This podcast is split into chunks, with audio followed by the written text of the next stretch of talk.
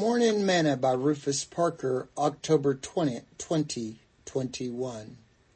The weapons of our warfare. For though we walk in the flesh, we do not war after the flesh, for the weapons of our warfare are not carnal, but mighty through God, through the pulling down of strongholds, casting down imaginations and every high thing that exalteth itself against the knowledge of God, and bringing into captivity every thought to the obedience of Christ, and having a readiness to revenge all disobedience when our obedience is fulfilled. 2 Corinthians chapter 10 verse 3 through verse 6. Today's morsel. One of the things that I learned when I was in the military is that there are so many weapons available for soldiers to be successful. When I entered basic training, they issued me an M14A1 rifle. When I served as a young soldier in Vietnam, I started out carrying an M16A1. A few months later, I became the grenadier and carried an M79 and an M203. Then a few months after that, I was carrying the M60 machine gun. These were just a few weapons of warfare.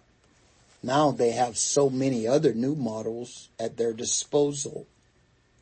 Paul, writing to the church at Corinth, informed them that the weapons of our warfare are not carnal, but are mighty through God to the pulling down of strongholds, casting down imagination and every high thing that exalted itself against the knowledge of God. You see, we are in a spiritual battle. It is not of flesh and blood. It is of soul and spirit. It is for eternal life or eternal damnation.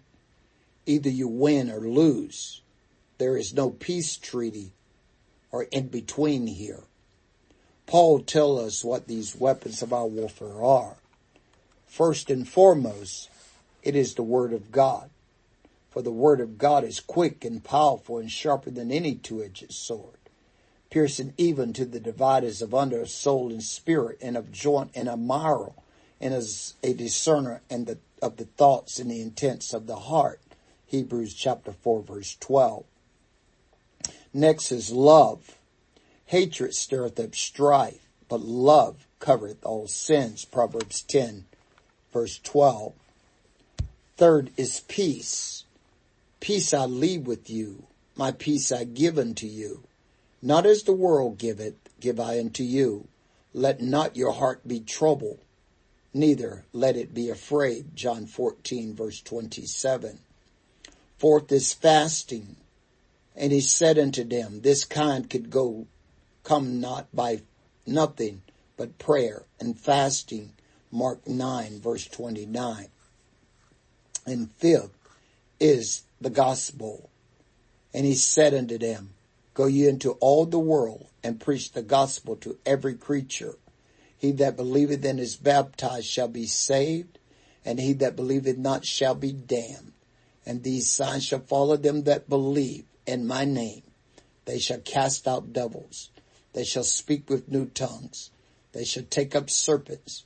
And if they drink any deadly thing, it shall not hurt them. They shall lay hands on the sick and they shall recover. Mark 16 verse 15 through 18.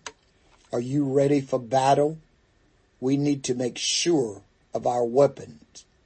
The battle is at hand. Sing this song with me today.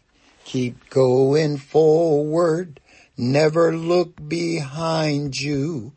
Keep going forward. Never look behind you. Keep going forward. Never look behind you. Just have faith and the power of the Lord. Thought for today. Be prepared.